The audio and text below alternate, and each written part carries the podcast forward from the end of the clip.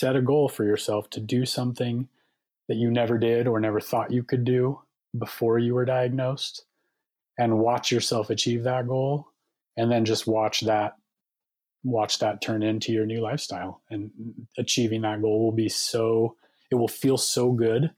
And you'll realize that you're not limited and how capable you are. Welcome to the More Than Just a Type podcast, a place where we explore what it takes to live your best life. I'm your host, Taja Cato, expert in type 1 diabetes and fat loss, entrepreneur, and lover of all things fitness and personal development.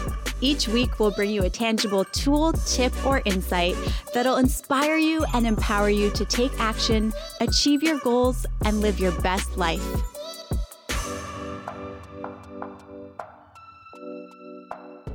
If you have not taken the chance to sign up for my free online training, the 3 key steps to losing fat with type 1 diabetes, you can save your seat for free. Just go to diabeticfitnessworld.com/masterclass. I'm going to link to it in the show notes, and it's all online, so you don't have to go anywhere. And when I very first started my own fitness journey back in 2015, I mean, I feel like when I say that, I'm like, well, I tried to lose weight basically my entire life for as far back as I can remember, but it wasn't until 2015 that I really started doing the research and I really started taking it serious. And I started really trying to learn, like, how does this all correlate to being type 1 diabetic? And when I started getting serious on it, guess what? I couldn't find any of the information that I was looking for. And so I applied all of the information that I learned anyways, and I just started taking note of how it was affecting me. And then I started sharing my journey online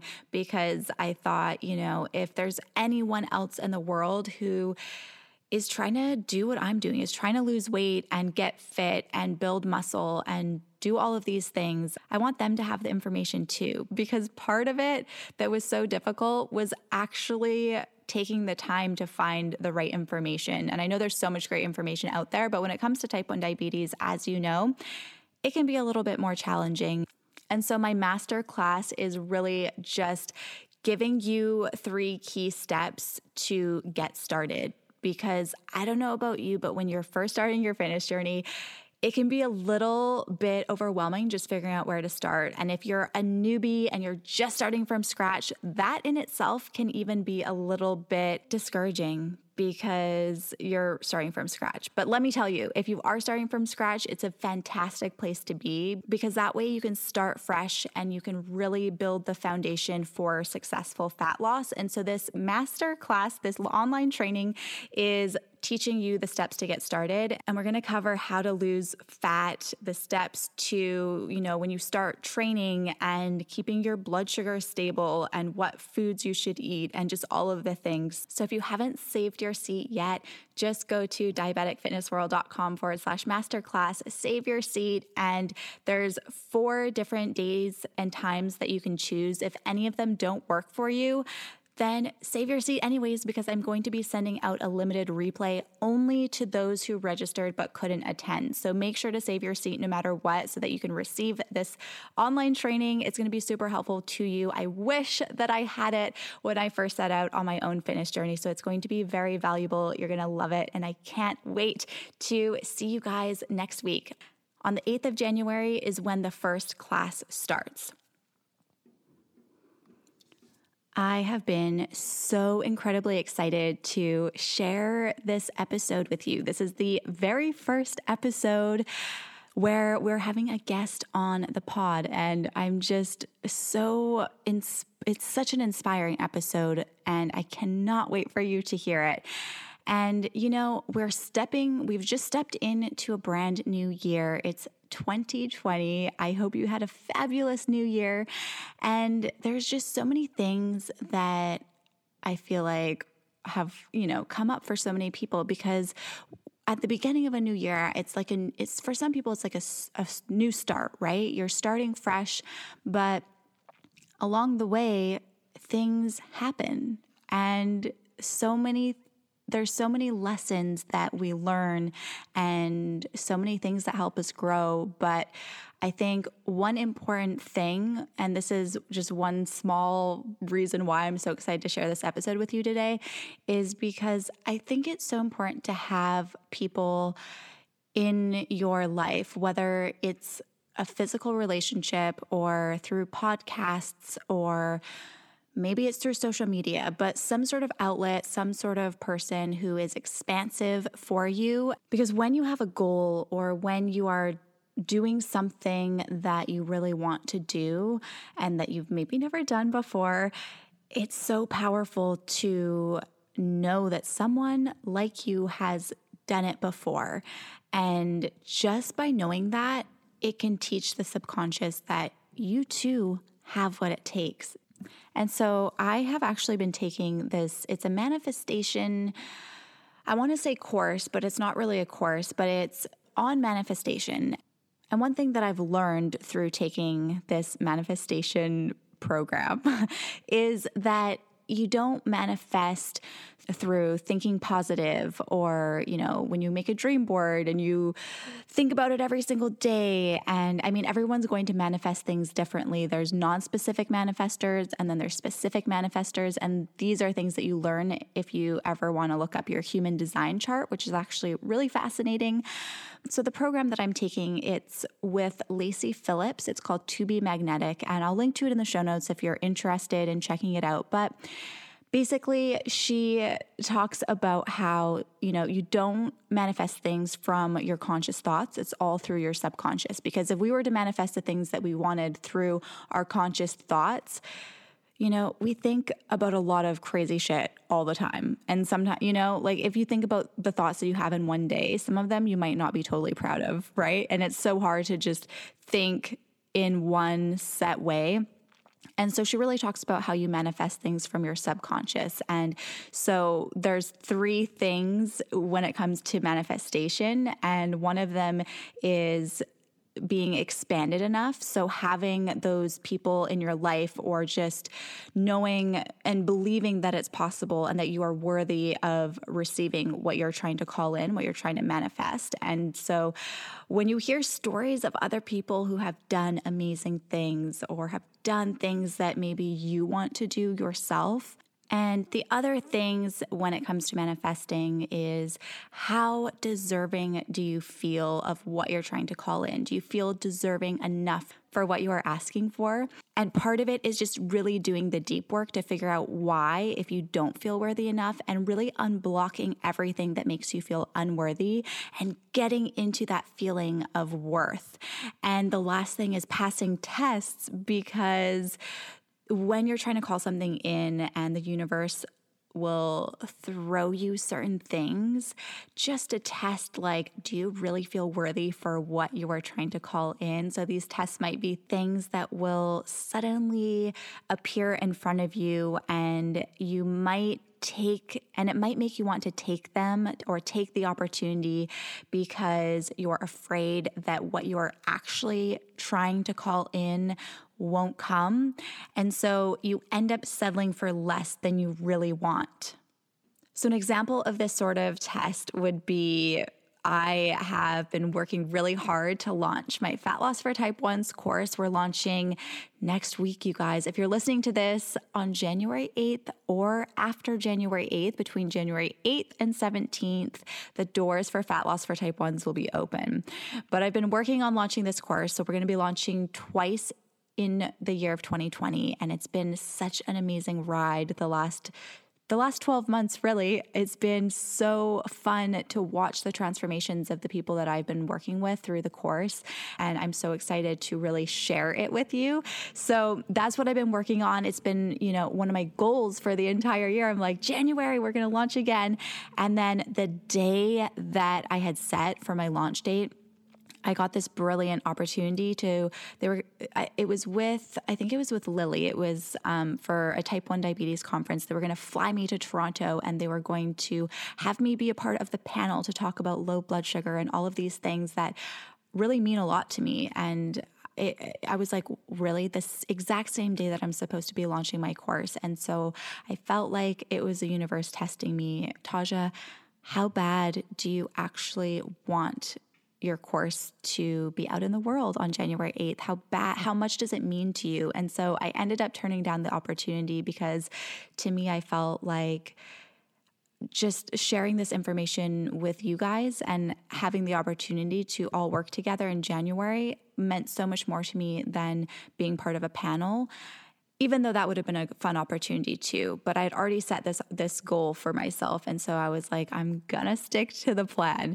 But long story short, this episode that I'm going to share with you today is just so expansive. It was expansive for me. It's going to be so expansive for you. And if you are setting fitness goals this year, you are going to really feel so inspired by what Chad shares with you today. He lost over 150 pounds, and this was even before his type 1 diabetes diagnosis. So we're going to talk about his diagnosis and just all of the things. And it's so powerful. So I'm really excited to share it. He calls himself just your average guy who has lost and kept off an above average amount of weight. After talking to him, he is so much more than just an average guy. He has so much to share with the world, and he is so inspiring. And he's currently a stay-at-home dad. He's getting ready to go back to work.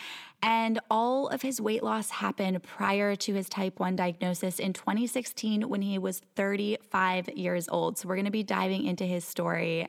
I won't make you wait any longer. Let's do it. Thank you so much for being here today. And I also, first of all, I just have to say, when I was looking at your photos, your transformation is so inspiring. Thank you. Yeah, it's amazing. People tell me that. It's weird because people say that, but it's the only thing I know because I did it. Yeah. I mean, I have no alternate history, so it's kind of like, it's weird because people give me praise and tell me, wow, this is incredible, but I know no different. It's just me. Yeah. You're like, this is me. Do people come to you for tips and stuff all the time, or?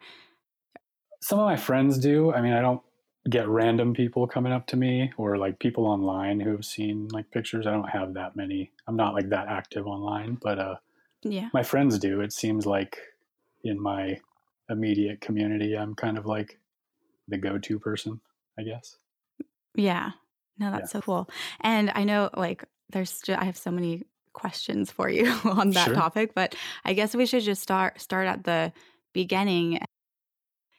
Because you were diagnosed when you were after your fitness journey, right? So you started your fitness journey and then.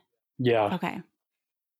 So I was diagnosed at age 35, which is, I'm 38. Okay. So when's your birthday? May. So I was diagnosed right around my birthday, 3.5 years ago, but the weight loss, and it was kind of, the diagnosis was so confusing, and it was almost ironic in a sense, because I started my weight loss journey when I was about 26 in 2007.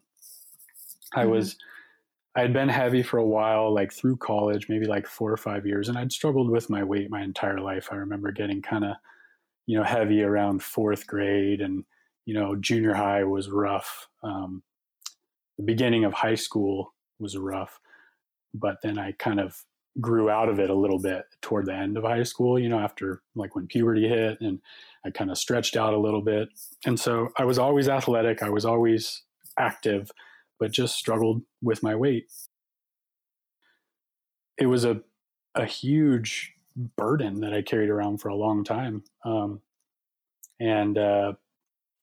For so many reasons, I wanted to lose weight, but finally, the straw that broke the camel's back was in 2007, right around my birthday in May.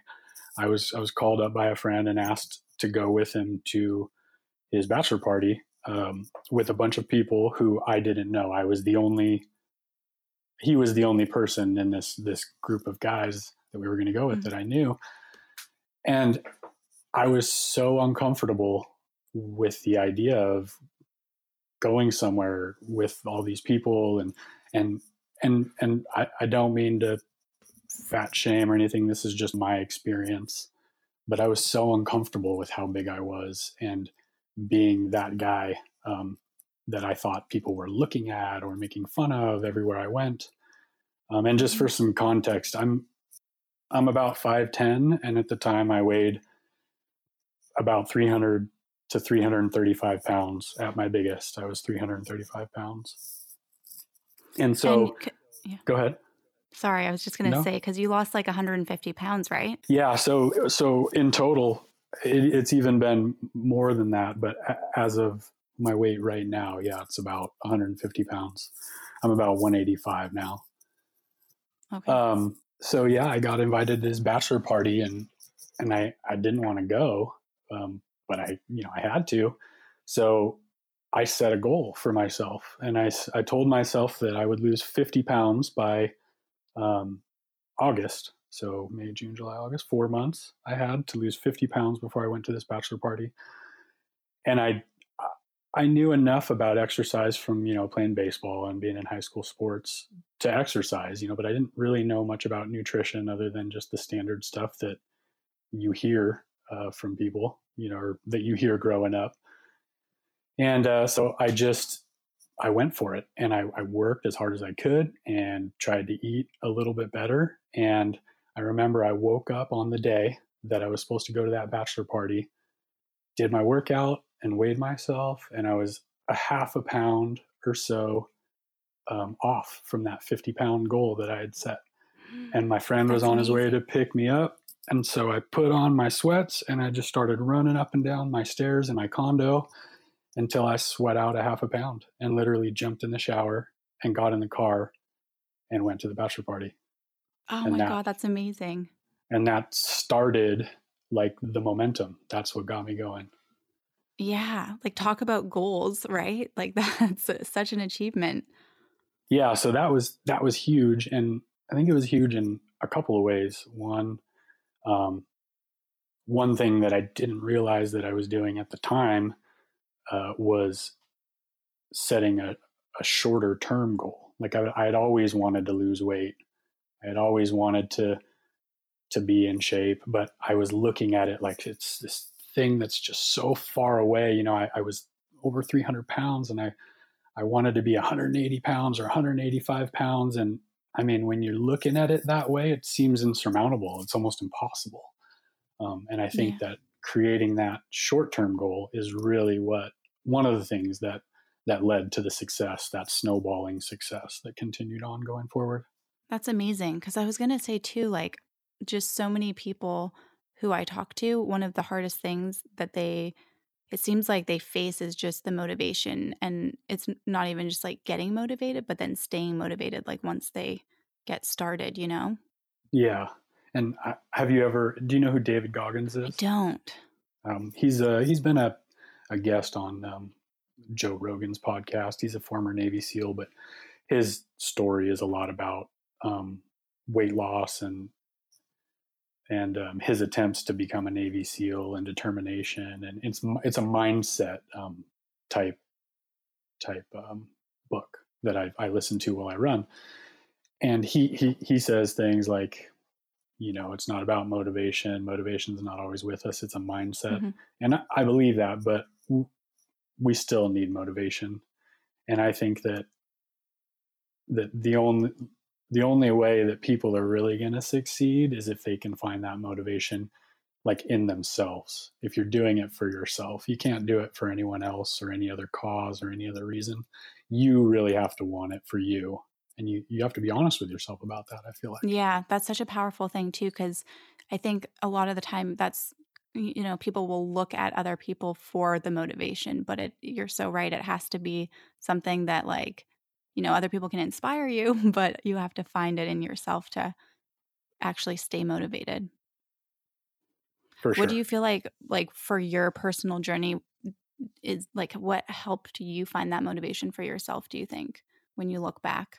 I think that, like I said, you have to be honest with yourself. And I think what it was one day I just really decided to be honest with myself. I didn't want to say things like, oh, I want to be, thin or in shape. Mm-hmm. to look good. But I do.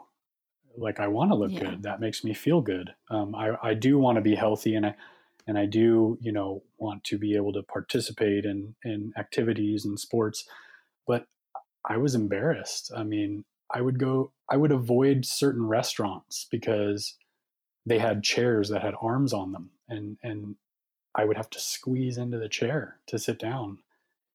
And that was embarrassing for me. I mean, I didn't want to live like that anymore. I didn't want to go places and be with friends and do things like go into a bachelor party, which is supposed to be awesome. Yeah.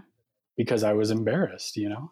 Yeah. That's so amazing too. Like, so inspiring that you know, made it happen for yourself and how you did it, you know, like, that's so awesome when you look back. Thank you. Because I'm sure there's so many people that feel the same way, but they're probably stuck in that place of like, I don't know if it's possible for me, or they're looking at the long game, like how you were at the beginning.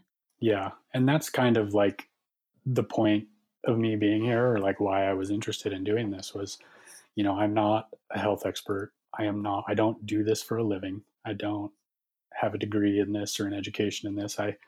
You know, at the time when I decided I was going to lose weight, I worked for my father, who is a contractor, and, you know, I had a regular job and just a normal life. And I did this on the side, just like most of the people who I imagine listening to this are going to have to do. You know, they're not trainers or, you know, work in a gym where they have access to this stuff all the time. I was just a normal guy that had a weight problem. Yeah. And do you find, like, was time ever an issue for you? Like, making time to fit everything in and then have like your full-time job and do all the other things that you had to do? Yes and no. Yes, because I mean, I had a lot of responsibilities. So I definitely had to make time, and I had to be very intentional about making time. But I did work for myself to some degree, and had the flexibility to kind of, you know, take a longer lunch if that's when I was doing my workouts, or go in a little bit later if I was doing my morning workouts, things along those lines. Yeah, that's good. And I mean, I guess even because did you hire someone, or did you just figure it out all on your own? I just did it on my own. Like I said, I thought I knew enough about exercise and maybe even more importantly, my limits, just because like I had played high school sports. So, you know, I'd been pushed, like I knew how to work out, might not have proper form in every, you know, resistance technique, or, you know, I didn't fully understand nutrition. But like I said, you make small changes, and that goes for the diet part too, right? Like, I remember thinking to myself, like, well, what can I do incrementally to help with this? And I listened to a lot of what you preach about caloric deficit. Mm-hmm.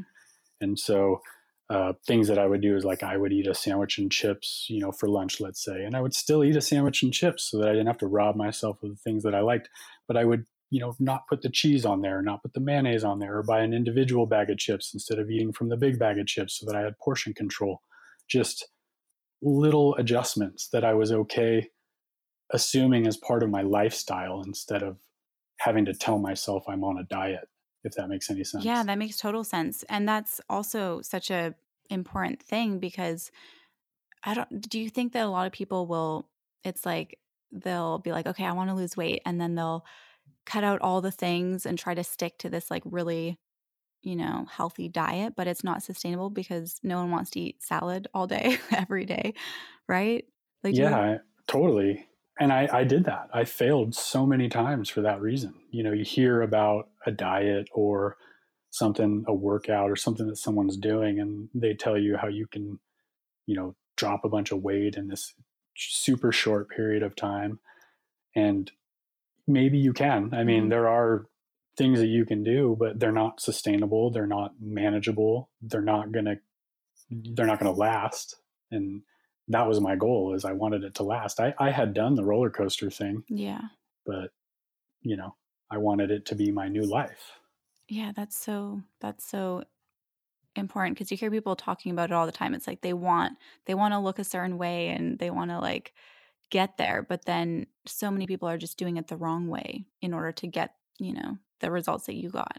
Yeah, I think a lot of people are looking for shortcuts. Mm-hmm. And I had a friend tell me this the other day. You know, we were having dinner and he was talking to me about this. He's like, you know, I'm trying to lose weight and I'm struggling. And he's like, you know, I respect you so much because I've been able to, this is him talking, yes. I've been able to shortcut so many things in my life, in my career, you know, in my education, wherever it is. He's like, but this is just this one thing that you can't shortcut. Like, you really have to put in the work, mm-hmm. and you really have to put in the effort, and you really have to be determined. That's so true. Because you've kind of like tried for so long, right? But then when did it like hit you that you wanted to do it the right way and really dive into it? So up until 2007, I had roller coastered a couple times. Mm-hmm. And then in 2007, I was at my biggest. And I think it was probably just having gotten to my lowest point self-esteem wise, that changed me and made me want to do it for real this time, if you will. Yeah. And then the goal achievements were, like addicting, you know, I accomplished that first goal and I was like, I want to do it again. And that first one was the big one, and I remember it most. And I don't even remember what the second one was. I remember I'd set another goal for Thanksgiving. So from August to Thanksgiving, I wanted to lose some more weight.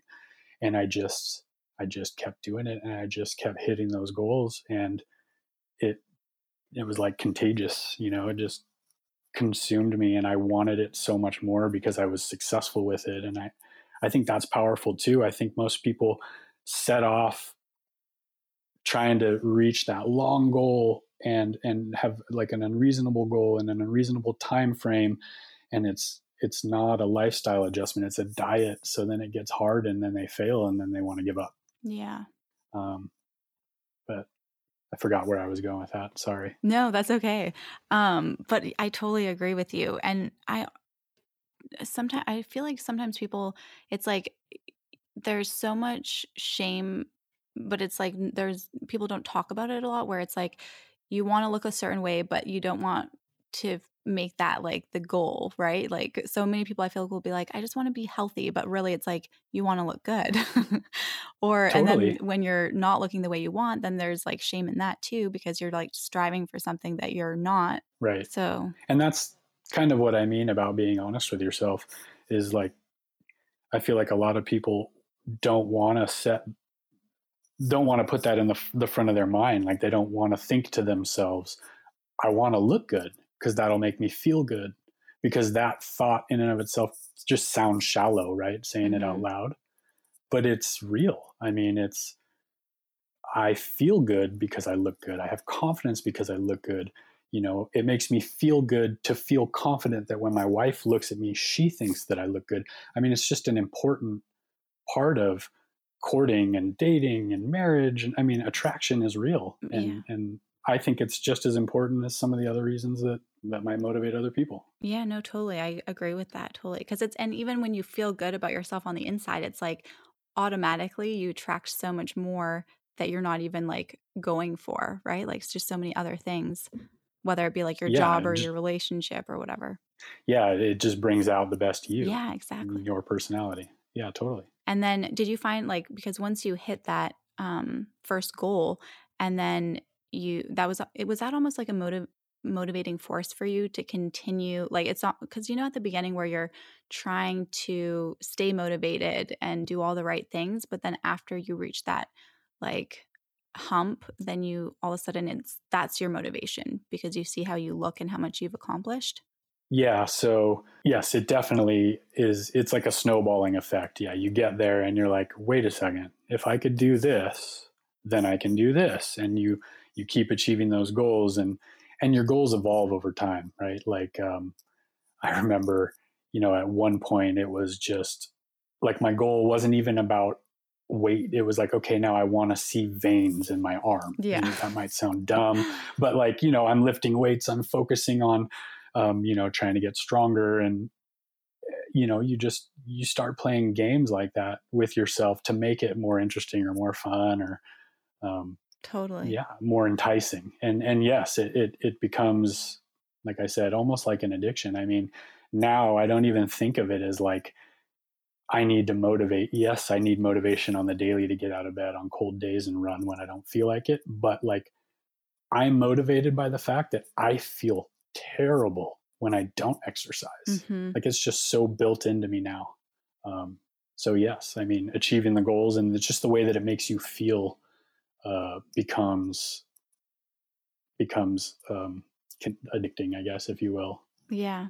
No, totally. I totally get that. And it's so funny that you said that, because I was talking to someone the other day about how people are motivated and how some people are motivated by just the fear or the thought of pain. Like, there's so much pain in like not doing a certain thing, or some people are motivated more by like how they're going to feel, like the pleasure they're going to feel after they do the thing, which is interesting. Which one are you? I think I'm more motivated by the pain of not doing something. So I'm always like trying to avoid pain in some way, I think. Okay. I don't know. What about you? I'm definitely a fear motivated person. I'm motivated by fear to stay away from, you know, like, I want to exercise to avoid being unhealthy or to avoid feeling the way that I used to feel.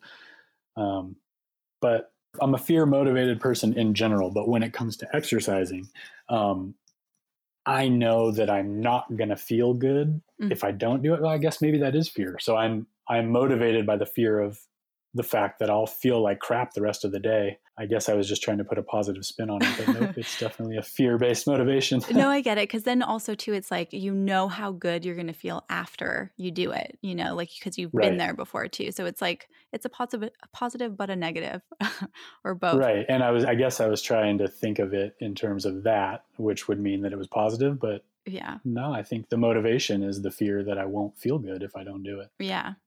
No, totally. Yeah. I was just traveling for like, I've been home for 3 days. So I was just traveling, and it was really hard to even just make it to the gym some days. And so I feel like there was a few days there that I was like, okay, like I'm kind of falling back into that just feeling of just blah, you know, when you miss a few days. And the other thing too is, once it's part of your lifestyle, I don't know if you feel the same way, like, even mentally, not just physically, like knowing that I haven't exercised in a couple of days, if I don't have access to it for some reason, like my mind, I start to go crazy in my mind. Yeah. Like it becomes a mental burden. Like, I need to do this. I need to get out there. Yeah. It's like do you almost weighing heavy on me? Do you get kind of like aggro feeling? Oh, totally. Yeah. Me too. Yeah. Sometimes I'm like angry. My wife's like, dude, what's wrong with you? You're like, I need to go work out.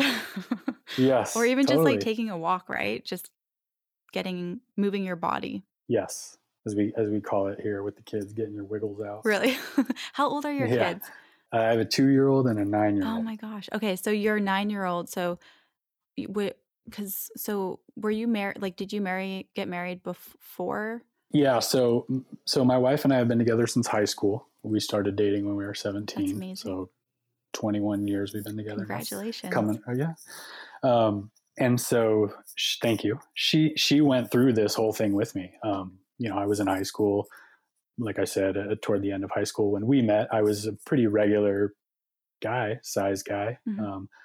And then, you know, she was with me through the weight gain and the first, you know, all the roller coasters, the weight loss. And when we got married, I think I might have lost a little bit of weight for our wedding, but I was still in the 300-pound range. And then I lost all the weight before we had our first kid, though. And that ended up becoming a motivator down the line.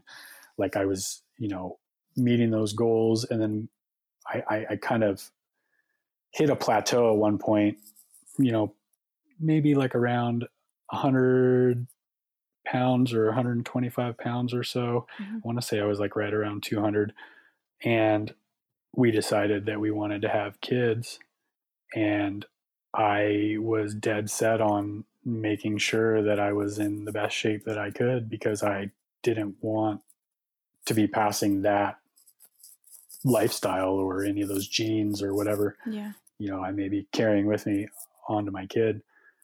So that was a huge motivator. That's amazing. That's another like big achievement, right? Just your timing for everything. Yeah. And so And then once we had our first son, I struggled again for a little bit. I put some weight back on. A lot of sitting around on the couch, you know, first kid, you don't really know what you're doing. Yeah. And you're hyper focused on the kid and your sleep. I probably got back. Oh yeah. Everything's all messed up. And for people listening, like I don't have diabetes at the time, right? When all this stuff is happening, I'm just going about my business, normal life. And, so yeah, I probably got back up to about 230 pounds or so. And I was kind of ignoring it and kind of slipped away from that mindset that I'd been telling you about, mm-hmm. like being super vigilant and focused. And then it became real again when we were going to my wife's 30th birthday party and I had to go buy bigger pants because I didn't fit in all my pants anymore. And that snapped me like right back into action and just immediately got back on the horse and started losing weight again. And I think this time pushed it down to about the 190 pound range. So that puts me at about 145 pounds lost up to that point mm-hmm. in about 2010. And things were going pretty good. I started a new business with some friends and it was an IT business. And, you know, we were chugging along and I had my son and I was doing these annual trips to Vegas with my friends during March Madness. And I woke up one morning and I was sitting at a blackjack table playing blackjack and I couldn't add the cards on the dealer put on the table. I mean, it was like a 4 and a 3 and I like, I couldn't even tell you what the math was. And I just started freaking out. I started having a panic attack or what I think was a panic attack. I'm not sure. And came home and immediately got checked out and, diagnosed with general anxiety disorder and sent to see a therapist and given anti-anxiety medication and just not doing very well, struggling with it, had to take a leave of absence from work. They told me I was fine physically, but I just kept dealing with it for a while. And then one day I decided I wasn't feeling good. I wasn't sleeping. I started peeing like every 45 minutes at night. I couldn't sleep at all. I decided to go see the doctor. And the first question the doctor asked me was whether or not I knew I was diabetic. Wow. And my jaw about hit the floor. Like I was like, what? He sent me to the hospital immediately. I think my A1C was like 11.9. I don't know how long this had been going on. My sugar was like over 500. Wow. When they sent me in. So were you like, cause I know when I was diagnosed, I lost a lot of weight. Was there a period around your diagnosis where you felt like you were losing weight more than usual? Yes. So yeah, that was kind of weird. Like there was a moment where I was losing weight, but I was like thinking that I was doing it intentionally. Mm-hmm. So yeah, I guess I kind of skipped a little bit. So I was like about 190 pounds and I actually, after I had lost all the weight at about 190 pounds, I ended up having a tummy tuck. Mm-hmm. So I had the skin cut off around my stomach. Mm-hmm. Cause like I said, I wanted to look good. Yeah. Like that was important to me. And even though I felt better, like I still felt deformed to some degree. Like I had this like pouch hanging off of me that shouldn't be there that I wanted to get rid of that I, no matter how hard I worked, wouldn't go away. Yeah. And I'm sure a lot of people who have been through a similar journey, probably it's like you reach this amazing goal and then you have this other insecurity, right? Cause you're like still not where you want to be. Yes. And this is just the way that I feel. I want to reiterate that I'm not saying that anyone else should feel this way. I'm just trying to be honest about the way that I felt. So yeah, I had that tummy tuck, to remove the extra skin. And, so then I was getting back on my workout program and I was working out again. So I was thinking that I was intentionally trying to lose some weight and I started losing more weight than usual. And then it started to get weird because I didn't feel very good and I was working out less, but I was still losing weight. And then it was even weirder because I was trying to put weight on and I was eating so much more and eating terribly, thinking I could gain some weight and I couldn't. And I got down to like 168 pounds, which is tiny for me. I mean, I'm like in great shape at like 180, 185 pounds. Were you losing muscle too? I was like, oh, totally. Yeah. Totally. I was losing everything. Mm-hmm. But I didn't realize it. I was totally oblivious to it because I didn't think to look for it. I was just looking at the numbers on the scale at first. I was like, wow, this is great.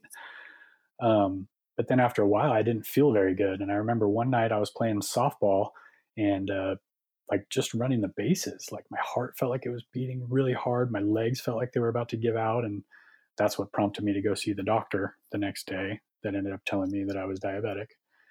And they sent me to the hospital and diagnosed me and sent me home with type 2 medication. Oh, I've heard of that happening so many times. I'm 35 years old. You know, you're dealing with ER doctors. They're not, I guess they're not endocrinologists, you know. Yeah. So I'm 35 and they're like, well, you know, you need to change your diet. You need to start exercising. And I'm sitting there like with my shirt off in the bed, looking around going, guys, like I'm in better shape than everyone in this room. Like, I don't understand what's going on here. Like, yeah, you're like, I've been intentionally working out to avoid this. Like, what is up? Yeah, you're like, and it would have made sense maybe like however many years prior, right? Like, yeah. So let's see, this was in 2016 I was diagnosed. And I mean, I had lost all the weight basically by like 2008 or 9. So I mean, I had been in relatively good shape for like 8 years. It was so far behind me. Yeah. So anyways, they sent me home with my medication and I took it for a couple of weeks and exercised and ate like a rabbit and nothing happened. I mean, my blood sugar wouldn't budge below like high 3s, low 4s. Yeah. And so I called the doctors back and was like, I need to talk to somebody. This isn't working. And that's when they told me, no, you're type 1. So did you have to go back for another test to know that you were type 1? No, they had run some tests. I don't remember the order. They had drawn some blood mm-hmm. at the doctor. But then I think like my doctor was on vacation or something. So I didn't get any of the results of those tests, but I was in the ER and the ER doctors didn't know what they were looking at on those tests. So they were like, yeah, just talk to your doctor about those tests. Yeah. And so then when I did, they were like, yeah, well, you need to go see an endocrinologist. And they gave me insulin that day. And for the first time in so long, like my sugar came down. And I mean, I almost passed. I had my first low that day. Really? Were you just like, yeah. Did you have to go stay in the hospital at all? Or was it just? No, I was in the ER just for like half a day that day. And they taught you how to do everything? No, they didn't know because they sent me home with type 2 medication. Like they were just like, oh, you're a type 2 diabetic. Go home, take your metformin and, you know, eat better and exercise. So they didn't keep me. They just sent me home. And then when I saw the endo, they trained me on, you know, injections and things like that. But yeah. That must have been such a crazy change all of a sudden, especially because you had, you know, lived so long just doing things a certain way without it. Yeah, totally. I've thought about that a lot. I mean, everybody's story is difficult and unique in its own way. But, you know, most of what I heard along the way was, wow, that's so unusual. People usually get diagnosed with this, you know, when they're kids or in their teens. And I was thinking to myself, like, I was 35. Like, I already had kids. I was so set in my ways. I had routines. I had all these different things that were just completely turned on their head. Yeah.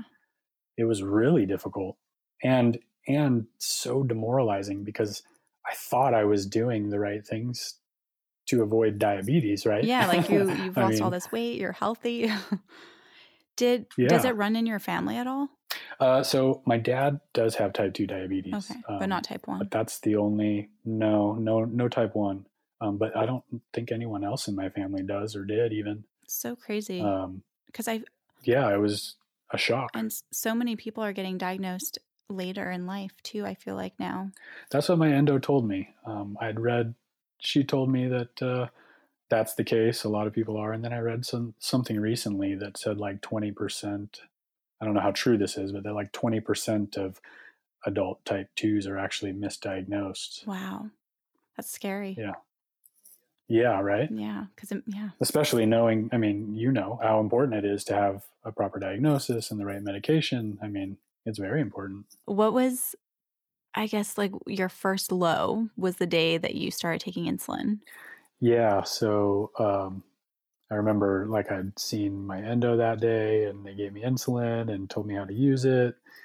And so I did, and I decided to go hit some golf balls. And I remember I was at the driving range hitting golf balls, and I was just like, whoa, my tongue feels numb and tingly, and my eyes are kind of like blurry, not blurry, but like I'm getting kind of like fuzzy and dizzy.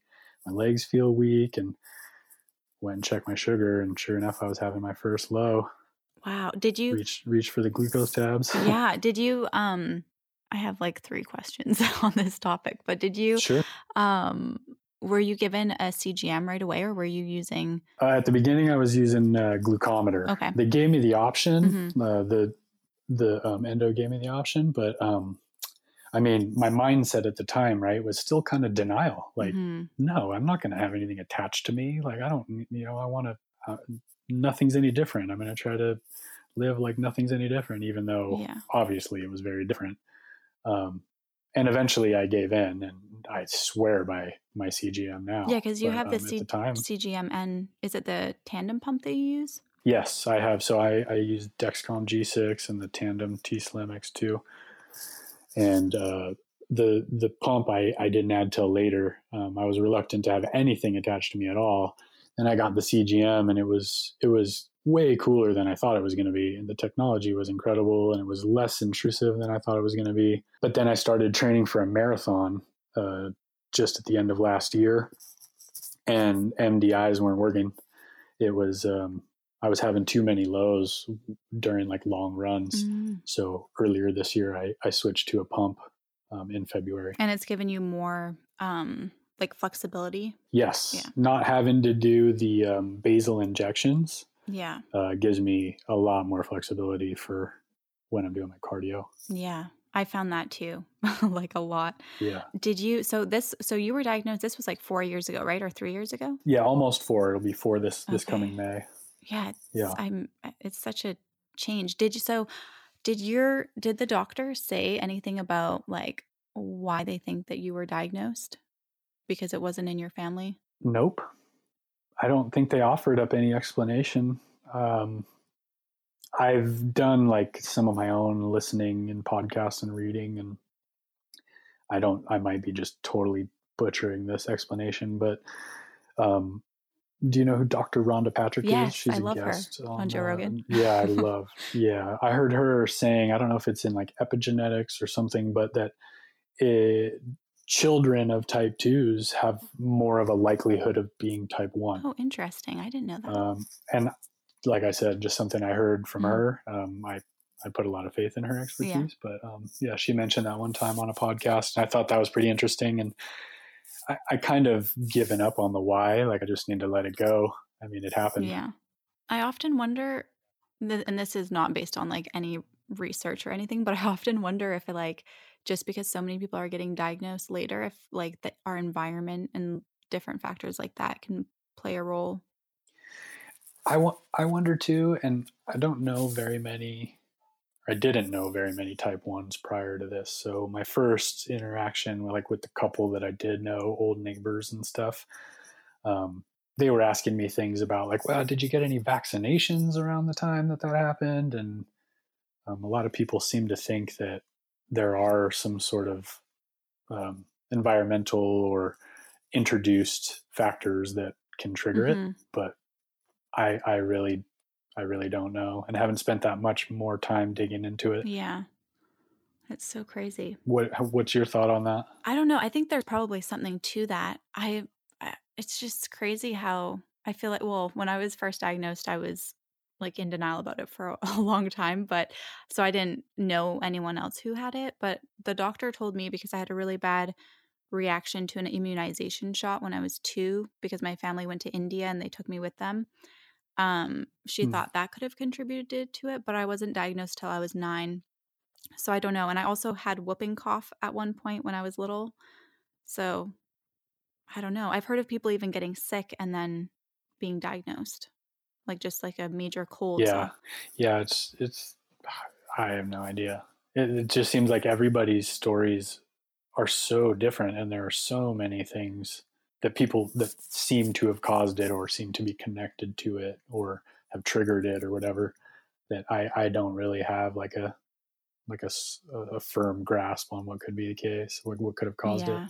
It's crazy. And do you think, going back to like your anxiety back before your diagnosis, do you think that you were diabetic then and it was like a reaction that your body was having to your blood sugars? So I do. And it's weird because like, I don't know how long it would have been feasible for me to be diabetic and, you know, not have insulin before I was sicker than I was even. You know, my doctor, I was asking these questions to my doctor, and she was like, well, it could have been like a slow degradation of your pancreatic function. So, you know, it could have been happening slowly over time. And I feel like that's the case because now knowing how I feel like when my blood sugars are extreme, high or low, mm-hmm.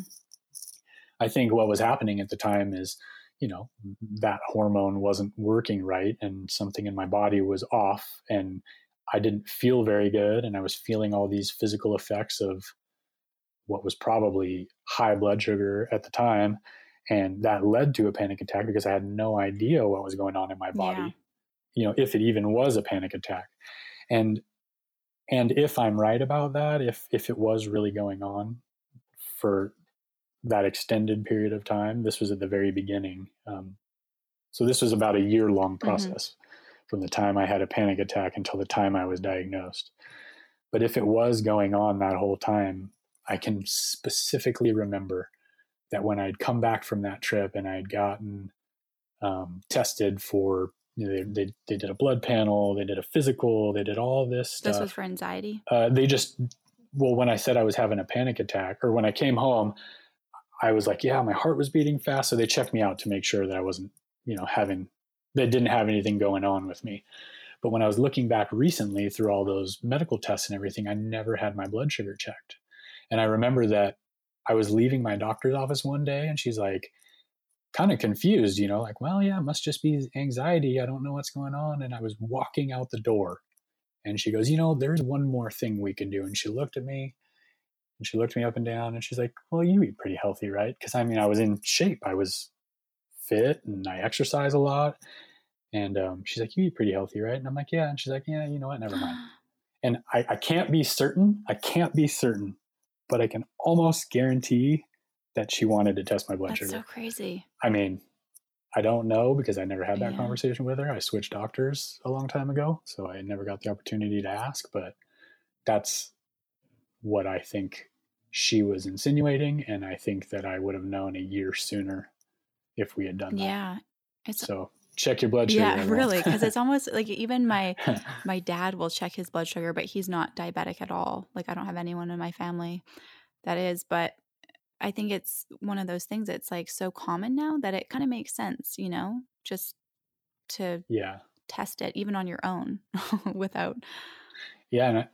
And CGMs are catching on, I think, like in the fitness world and in the nutrition world, people who aren't diabetic. I mean, I've heard of a lot of people wearing them just to get a glimpse of what's going on inside your body, like we get to, you know, for a normal person, just with food. It's so interesting that you say that because there's this doctor, I forget what his name is, but he, I follow him on Instagram, and he posted something this morning that, because he wears a CGM sometimes, and he was saying something about like, how more people should start using it just for their overall health. Mm-hmm. And he was like, something about the FDA. He was like, can we make this like more possible for people to get? And I was like, yes to that. Totally. I think it's important. I've listened to a number of people who talk about nutrition and diet saying how, you know, they're not diabetic. And there's one guy in particular, his name's Rob Wolf. I think he might be like a paleo diet advocate, but him and his wife will wear CGMs, and neither of them are diabetic. And they will eat the same things, and then they will watch the glucose response in their body just to understand what foods affect certain individuals in different ways. Because he'll say, you know, his wife will eat rice and won't see a bump at all, and he'll eat it and he'll see his blood sugar go up to like 150. Yeah. And he's not even diabetic. And it's just crazy that it's that individualized. It is. You know? It's kind of cool too. I mean, just thinking of like being type 1 and how we all are so affected differently by the same things, which is crazy. Yeah, it's crazy because it's like we all understand the struggle, but it's like I'm reluctant to give anyone advice because I also understand how different everyone's situation is and everyone's responses are to different things like food or exercise or any of that. And it's nice to know just how we all are affected too, because it's almost like you can use that as a guideline for just to be more aware of like this could, but it might not.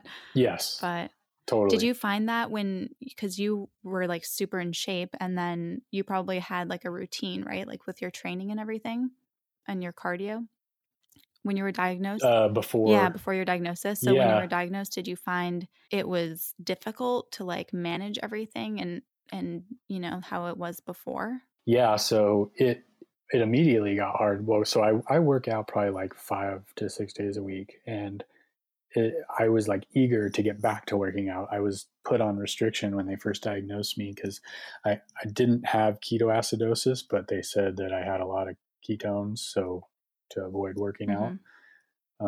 And so I was eager to get back to working out. And once I was on insulin and started working out, it was a huge change because I used to just work out whenever I wanted to. I mean, I would stick it in, you know, at lunchtime, I would go to the gym or go for a run, or, you know, after work, I would go for a run. Just anytime I wanted to, anytime I had time, I'd just stick it in and go.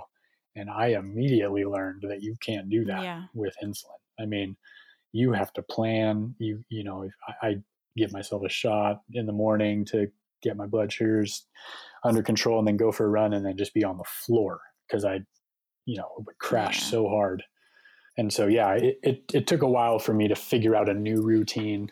And now I work out fasted in the morning because I feel like that's the easiest. I don't have any insulin on board. And the other thing too is, you know, I used to be able to just do whatever workout I wanted whenever I wanted. Now, like if I do wake up and I'm high and I have to give myself an adjustment, I have to just be flexible enough. Okay, I'm not going to go for a run today. I'm going to do like an insanity video in my garage so that I'm close to home and just in case a low comes on because I had to give myself insulin, things like that. I mean, you just have to kind of roll with the punches. Totally. It's like that. It's that balance between like needing to have control, but then not having any at all. Like, right? Yes. It's tough. That one on Instagram, that one video that you posted made me laugh where you were eating M&Ms on the treadmill, because I could totally relate to that. Gosh. Even just having a juice box or, you know, giving myself a bolus while I'm working out. I'm like, people are probably just looking at me. Oh, it's so funny. I was in Chicago and I was on the treadmill and there was someone next to me and I'd literally opened my bag of M&Ms and just plopped it right on top. And I swear I felt the person looking over like, what is this guy doing? Like, just don't eat the M&Ms and you don't need to get on the treadmill. But I didn't have any glucose tabs. So you're like, this is what's happening. You just have to make do. Exactly. Do you find that, because what's your routine look like right now with, like, because you've like maintained, you've not only lost all the weight, but you've been able to maintain it. So that, and just managing your blood sugars, like what's your routine look like today? So it kind of always changes with the seasons. A lot of the time it changes because, you know, I like to work out early in the morning. Like I said, run in the morning before the kids get up and I take my son to school. But it's getting a little bit colder now. I know I'm a wuss. It's Southern California cold, but it's a little bit colder. So, but right now, my routine is basically 3 to 4 days a week, I will run. I lift weights probably 2 to 3 days a week. And I recently just started jujitsu. Oh, awesome. And that's kind of what I was trying to say with when I was saying it's always changing. I like to find new hobbies and I get in a routine for a certain period of time, but then I like to change it up just so that my workouts maintain their effectiveness. Yeah. I feel like if I just run constantly, like I'll plateau or I'll start to lose muscle mass. you know, so I'm kind of always trying to cycle through new activities and new workouts, and I'll make like a routine for a while. And then, you know, when the season changes, like right now it starts to get colder. So now I'm doing more jujitsu and go mountain biking and doing things that I don't have to do like first thing in the morning and get them out of the way. Yeah. But yeah, probably about 5 days a week of cardio and 2 days a week of weights. That's awesome. For jujitsu, where do you put your pump when you're doing that? So I'm still, I don't wear my pump while I'm actually doing jujitsu. Okay. I just like take it off, and if I need to, I'll, you know, pre-bolus ahead of time, or most of the time though, it's, if I'm in range, it'll stay in range unless it gets like super strenuous, then it'll spike a little bit. But I had my Dexcom sensor ripped off of my arm twice now already. So I'm still new at the jiu-jitsu thing, and I'm still trying to learn where to put things. I've actually just put that question out on Instagram this morning, looking for some advice. Yeah. Because like pockets, right? Like you can't really. And there's no pockets in a gi. Yeah. So there'd be nowhere to put anything. Someone should invent like a gi that has like some sort of hidden place. I don't know where you'd put that, but. I'd be afraid to do it actually with the pump on. Maybe if I had a pod, but with the actual pump, it would be kind of hard, because like you're in such contorted positions and you're rolling around, and I'd be afraid to like roll on the screen and crack it or something. That'd be interesting to see what people say, because I'm sure lots of people do. People do it. Yeah. So you ran a marathon. When was that? So I ran the OC marathon this year in May. It was either the 3rd or the 5th. I don't remember. But it was May, beginning of May this year. And I was supposed to run the LA marathon. I trained with a friend, but I got the flu the week of LA marathon. Yeah. Awesome.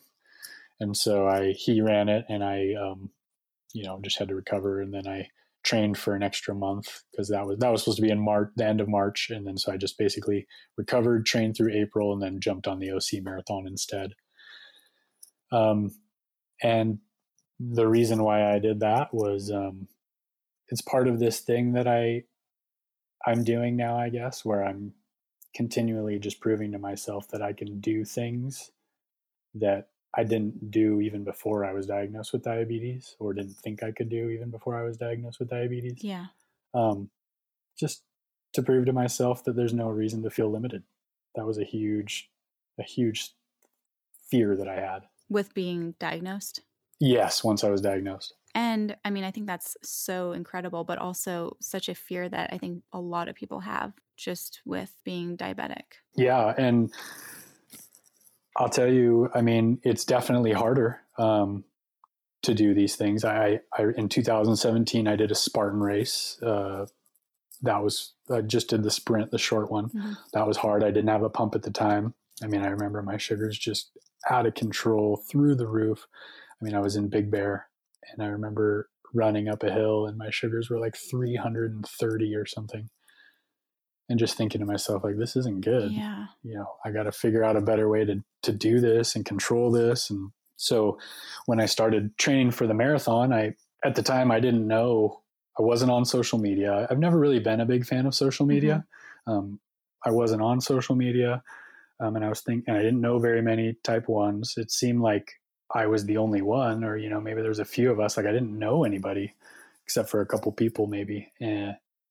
And so I signed up for Instagram thinking, you know, like, I'm going to figure this out, and maybe someone will get something from this.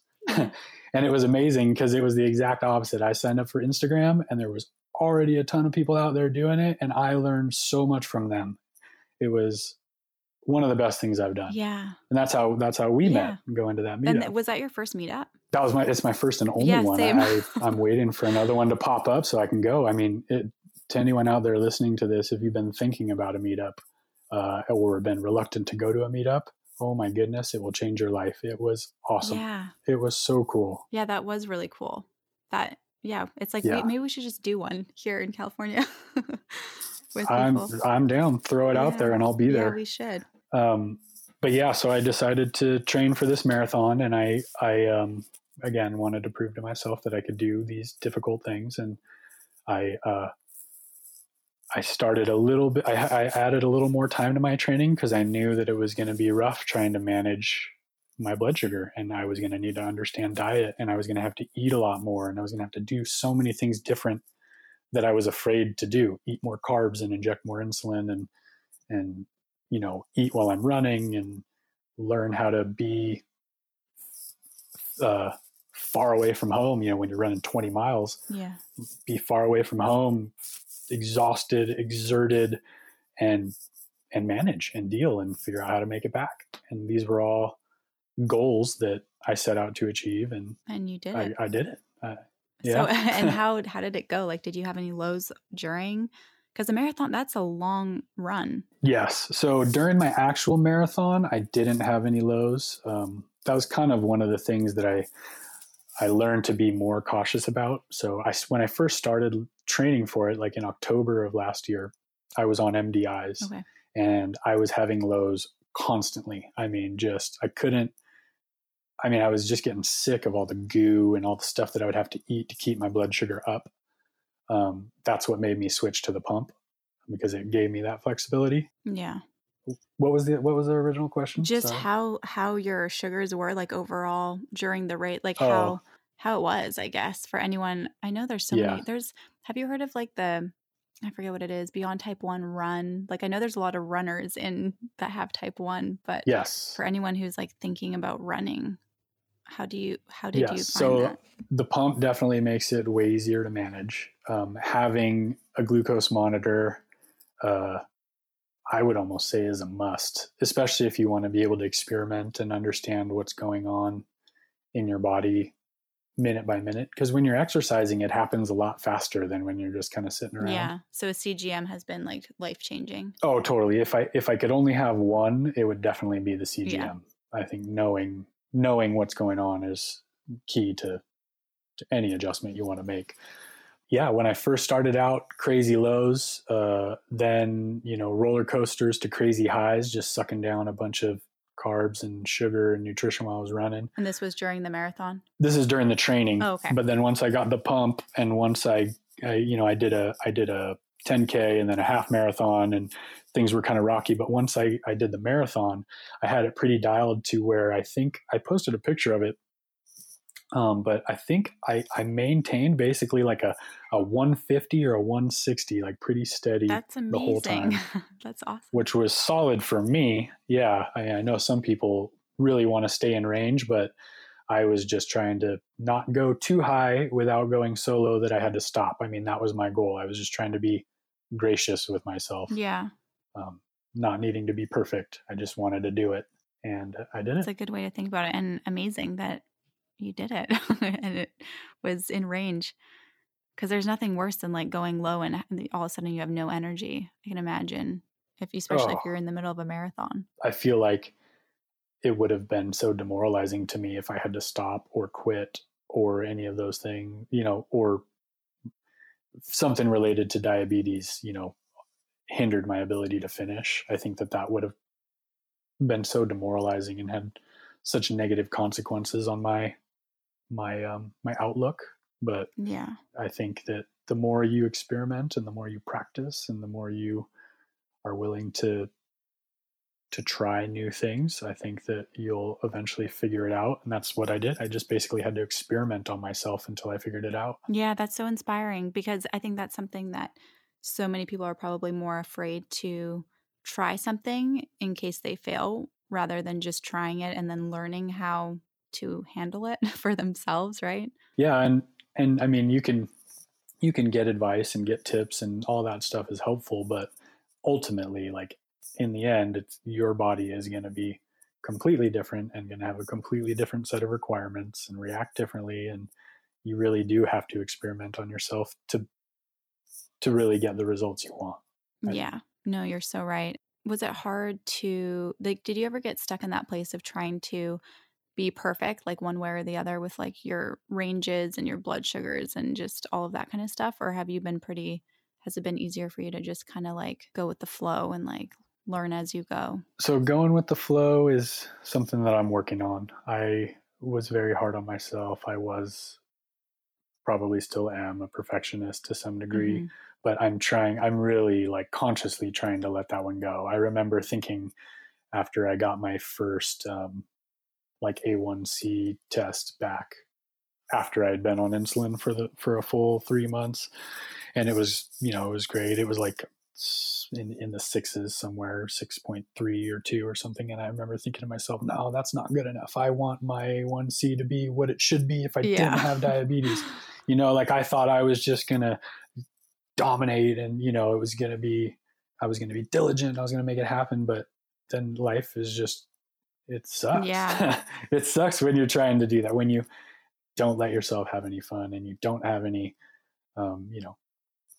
leeway to relax, because we don't get breaks from totally. This it's like a full-time job. Yeah. And so you have to give yourself not breaks, but you I mean, maybe if that's what you want to call them, but you have to let it, let yourself, let your hair down a little bit, if you will. Yeah. And enjoy the food or take a break from exercise or whatever, and don't beat yourself up over it if your A1C is not perfect. I'm learning that lesson. Yeah. And I think it's a lesson that we all have to learn as we go, right? Because we all want to be healthy. Yes. Yeah, totally. Did you find after your marathon with your recovery, were your legs just jacked? Did that happen to you? Yes. So I think I went out too hard and I ended up getting really bad cramps in my calves and having to run for pretty much half of the marathon with calf cramps. So that part wasn't awesome. Yeah. And then the next day, could you walk? No. Nope. I couldn't walk for a couple of days. I think I slept downstairs in my house the first night because I couldn't go upstairs. Yeah, I've heard. And I think that was just running through the cramps, because I'd never experienced that much muscle pain after any of my long training runs. But I think the cramps and then running through the cramps just did me in. Yeah, I've heard of that happening. Did that affect your blood sugars at all, or was it the cramping? Yeah, just any of the physical response from being, I guess, overtrained for that? I don't remember, to be honest. I wasn't paying much attention. In the days afterwards, I was just more focused on celebrating that I did it and just recovering. I didn't really even pay attention to my blood sugars after the fact. That's good. You need to celebrate. Yes. I know that we should probably wrap things up, but I did want to just say, in terms of the whole anxiety thing, just going back to that, because I definitely feel like that. I mean, it's just so interesting how that happened for you. And I think that you're onto something with perhaps that could have affected it, because I didn't realize until I got a CGM, but because I've had panic attacks since I was 11, which was a couple years after my diagnosis. And I didn't realize until I got an actual CGM that when my blood sugar is going high, even if it's not high yet, just having the arrows going up, I get such bad anxiety. So I think for me, that anxiety is closely correlated to just being diabetic. But so do you think that you get anxiety because you know it's going up, or have you sensed the anxiety and then looked and found out that it was going up? I've sensed the anxiety first. So I think it's almost like a physical response that my body has. And I remember when I first got anxiety and I went to see the therapist and the doctor, and they all said, went through their whole thing of well, what happened in your life? Why, trying to figure it out. And they said that a lot of the time anxiety can be triggered from your brain remembering, or some sort of response to some trauma that's happened in your life. Almost, it's like a warning. And so it puts you back in that place. And so I was like, could it be a warning of hey, something's not right in your body, so we're warning you, but I don't know. I would completely agree with that. I think, I mean, this is just my understanding of it, but insulin's a hormone, and when your hormones are off, it can make you feel weird. And I totally think that that's what I was experiencing when I thought I was, or maybe I was having a panic attack as a reaction to what was going on inside my body. And I definitely notice that now when my blood sugars are out of whack and I'm in stressful situations, that what is normally just manageable stress that with a clear head I could shrug off or, talk myself through, that it just turns into anxiety much quicker. than it would otherwise. Yeah, that's so interesting and crazy how our bodies are so just work that way, right? Like everything's so kind of like intertwined. It's a very complex machine. It is. It totally. Yes. So before we like wrap everything up, but this has been so fun. I'm so glad that we made this happen. Cool. Yes. This is my first podcast. And you're the awesome. very first guest on this podcast. So I'm so glad that we made it happen. But I wanted to, is there any like, so for someone who might be, first of all, like maybe starting their fitness journey, like weight loss specifically, what sort of tips or any like challenges that you had that you overcome that like you might be able to give to someone who's thinking about starting but just doesn't even know where to begin? They're like, I don't know, that like I want to lose weight, but I have no idea where to start. So the first tips that I would give are like we talked about, set some short-term goals so that you're not reaching for the stars right out of the mm-hmm. gate. Make small changes, change your lifestyle entirely and make small changes so that they're manageable things that that you can live with for a long period of time. Don't be afraid to take breaks and cheat and take some time off of that lifestyle, as long as you know that you can get back on track. And use activities that you enjoy for motivation. Like if you like mountain biking or swimming or surfing or whatever it is, set goals working toward those activities.